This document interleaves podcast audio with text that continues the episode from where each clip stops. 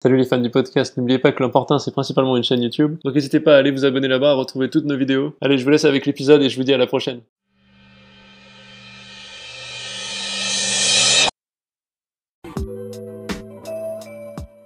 On va me dire que je tape toujours sur les écolos, mais des fois ils cherchent un peu quand même. À Lyon, le maire nouvellement élu écolo a refusé d'aller à une fête traditionnelle et chrétienne, qui était célébrée par le maire de Lyon depuis 1945. Cette fête s'appelle le vœu des échevins, elle est célébrée chaque 8 septembre. C'est une fête où le maire de Lyon va remettre un écu symbolique à l'archevêque de la ville. C'est une cérémonie qui a lieu à la basilique de Fourvière et qui réunit des élus de tous bords. C'est une vieille tradition qui date du XVIIe siècle, qu'on a ensuite arrêtée en 1789 et qui a été reprise en 1945. Donc le maire de Lyon, ok, tout ça c'est ridicule, c'est un mélange bizarre des genres entre l'État et la religion, ok on arrête ça, pas de problème, moi je suis avec toi. Hein. Mais moi j'aimerais bien avoir un bonhomme avec des principes cohérents je comprends pourquoi il n'y va pas. Or, le lendemain, qu'est-ce qu'on voit sur Twitter? Tu parades fièrement pour montrer que tu es en train de poser la première pierre d'une mosquée. Donc en fait, soit tu vas aux deux, et en fait, ben oui, t'es maire, tu prends en compte les communautés locales, blablabla, bla bla bla, pour la paix sociale, pour gagner les bons petits votes de chaque côté, tout le monde le fait. Pas ouf. Soit tu vas à aucune. Ça veut donc dire que ne pas aller à la cérémonie du vœu des échevins, c'était un petit caprice d'adolescent. Tu veux faire sa crise anti-tradition, la tradition c'est mal, le catholicisme c'est mal. Faut pas s'étonner après si les gens commencent à parler d'islamo-gauchisme. La même semaine, à Bordeaux, le maire écolo encore une fois, donc on avait Rennes il y a deux semaines, maintenant c'est Lyon, Bordeaux, décide qu'il n'y aura plus de sapin de Noël car ce sont des arbres morts. Ça, je sais peut-être que je surinterprète, je pense que c'est du langage orwellien. En fait, t'es encore contre la tradition, mais assume-le fièrement. À la limite, je pourquoi pas, mais assume fièrement ce que t'as à dire. Y a rien que je hais plus que l'hypocrisie. Assume que tu veux te débarrasser de cette tradition qui est très mauvaise, le catholicisme, tout ça. Moi en soi, j'ai grandi bouffeur de curé, y a pas de problème. Mais là, c'est hypocrite, c'est pas franc, c'est un peu pitoyable. Assume. J'ai eu l'occasion de le dire, mais moi je trouve que toutes les décisions qui sont prises là par les maires EELV depuis qu'ils sont aux responsabilités euh, sont des décisions rabat-joie. Cette volonté d'adolescent prépubère de destruction des traditions, ça donne envie de faire un petit cours léger sur Nietzsche. Petit cours léger sur Nietzsche les gens ont tendance à penser que Nietzsche, c'est vraiment le philosophe anti-christianisme. Alors en effet, oui, il en voulait au christianisme qui promettait un paradis après la mort, et donc détournait l'attention de tout ce qui est important, selon Nietzsche. Le temps présent, le corps plutôt que le futur et l'esprit. Mais en fait, son combat encore plus grand, c'était pas le combat contre le christianisme, c'était le combat contre l'arrogance cynique de ceux qui ont compris que certaines traditions et superstitions étaient faciles à dépasser. Oui, Dieu est mort, la science et la technique ont mené au fait que certaines superstitions étaient maintenant rejetées en masse par les populations. Mais les gens avaient un peu pour boussole face à la mort et aux angoisses existentielles le christianisme. Bon, ça marche plus trop, la question de Nietzsche, la vraie question principale de son œuvre, il me le semble, c'est qu'est-ce qu'on met à la place? Donc le cynisme, c'est gentil deux secondes, mais c'est pas structurant. Et c'est facile et assez faible en soi. C'est cette réflexion philosophique qui devrait nous concerner dans le monde occidental.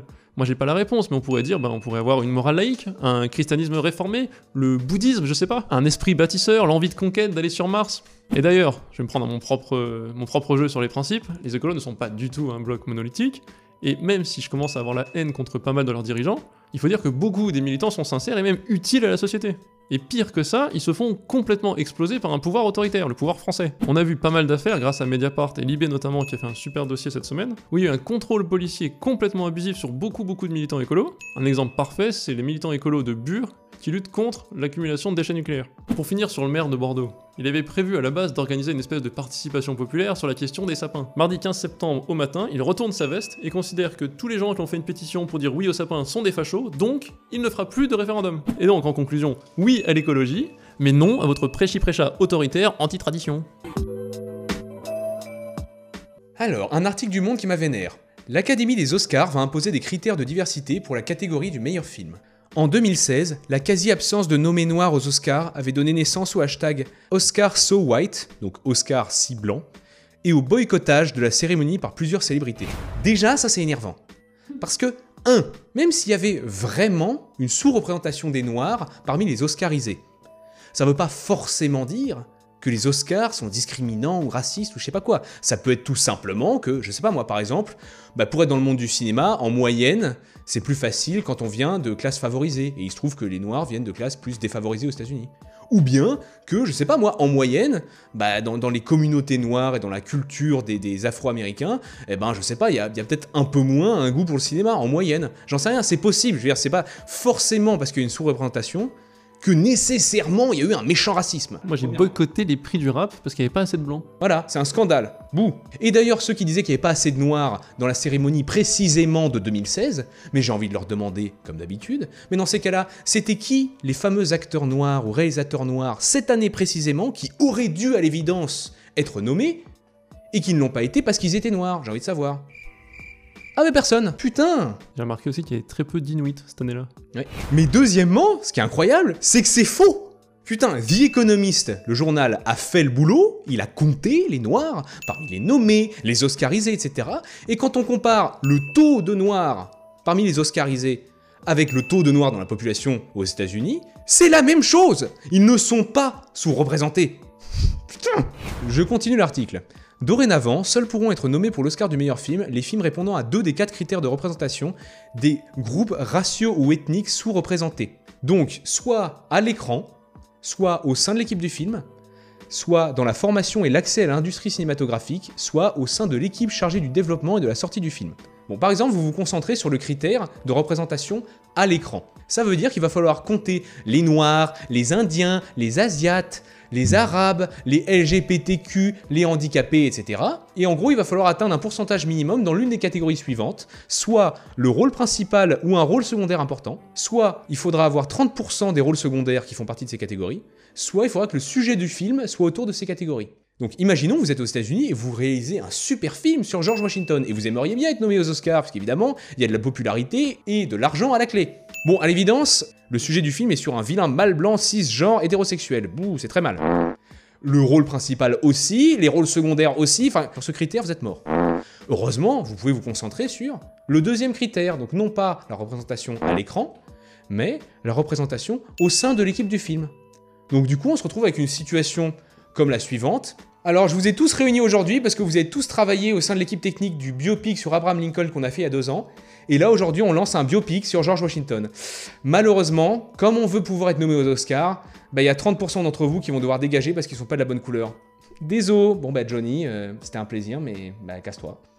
bon, au final, il va y avoir deux conséquences néfastes. Un, bah, il y aura peut-être un problème de compétence parce que malgré toute la bonne volonté du monde, il se trouve que si sur le marché, il n'y a pas assez de gens qui sont des bonnes catégories, gna gna gna, bah vous allez parfois être tenté quand même de prendre quelqu'un qui est de la bonne catégorie mais qui est pas très compétent plutôt que quelqu'un qui est un, vilain blanc hétéro genre mais qui a l'air plus compétent. Donc déjà c'est problématique. Et ensuite deuxièmement, l'Oscar du meilleur film bah, va être totalement déconsidéré dorénavant quoi. Et j'ai envie de dire bah ce sera bien fait pour leur gueule. Le point principal moi que j'aurais mis c'est que c'est Staline. Hein. On transforme la culture par la force. C'est vrai. C'est ça qui est badant, c'est le pire gauchisme. D'ailleurs, sur CNews, la journaliste Christine Kelly avait lancé Zemmour sur le sujet, en disant Bah enfin, euh, des quotas de noirs euh, aux Oscars, c'est comme une bonne idée. Et en voyant ça, vous avez Daniel Schneiderman, de l'émission Arrêt sur Image, qui commente Mais Christine Kelly ne se rend pas compte qu'elle est elle-même un quota, elle est la servante d'Éric Zemmour. Scandale Donc racisme absolu, le mec réduit Christine Kelly en gros à sa couleur, comme si elle n'était pas là pour son talent. En fait, non, peut-être que Christine Kelly, elle a eu son poste parce qu'elle a du talent, c'est tout. En plus, c'est une fille super bien qui a des causes humanitaires, blablabla, etc. Donc, en passant. Mais de toute manière, elle n'est pas là pour sa couleur de peau, qu'est-ce que t'en sais?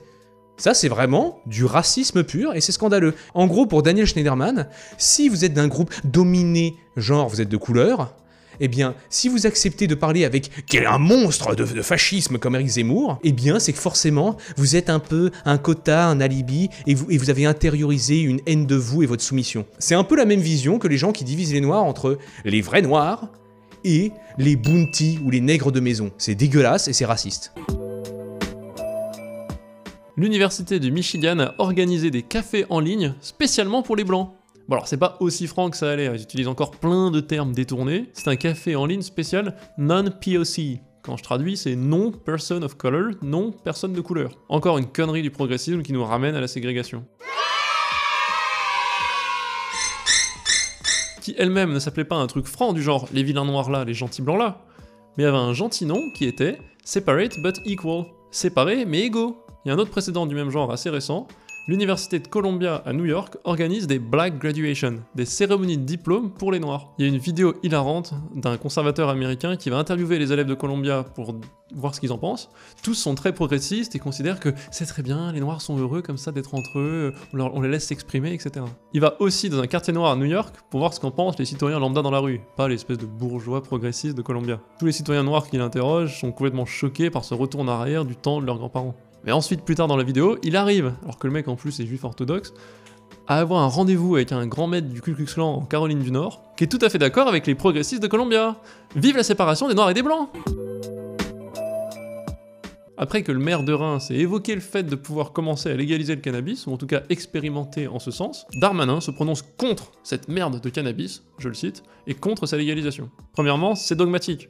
Le maire a pas dit légalisons tout de suite, il a proposé une expérience. C'était plutôt constructif comme démarche. Deuxièmement, la France est le pays qui consomme le plus de cannabis en Europe, et aussi le pays qui a le plus gros arsenal législatif contre cette consommation. Ça prouve bien que la répression n'est pas la solution ultime. Troisième point, sa manière de s'exprimer est super irritante. Il essaie de s'instaurer comme autorité péremptoire, je cite, la loi de la République, c'est l'interdiction des drogues. Bon, en fait, non, tu peux prendre tous les airs que tu veux de sérieux avec des grands mots, je m'en fous, ça me convainc pas plus. Surtout que là, on parle d'une expérimentation pour voir si justement il sera opportun à l'avenir de changer la loi de la République ou pas. La loi de la République, elle n'est pas inscrite dans le marbre, c'est absurde. Par ailleurs, en psychologie, il a été montré que la stratégie punitive n'est pas toujours la bonne. Du coup, l'injonction péremptoire, surtout en politique, n'est pas toujours la solution. Manque de psychologie, mensonge, alors je cite, lutter contre la consommation de stupéfiants, c'est remettre de l'ordre public dans la rue, moins de cambriolage et moins d'agression. J'attends des études d'Armanin. Anathème, il a qualifié la légalisation du cannabis comme lâcheté intellectuelle. Tout ça, ça vole pas très haut, c'est pas très convaincant et ça fait pas avancer le schmilblick. I mean, it's legal, right? It's totally legal. Okay. There's Uh, tobacco and marijuana in there. That's all it is.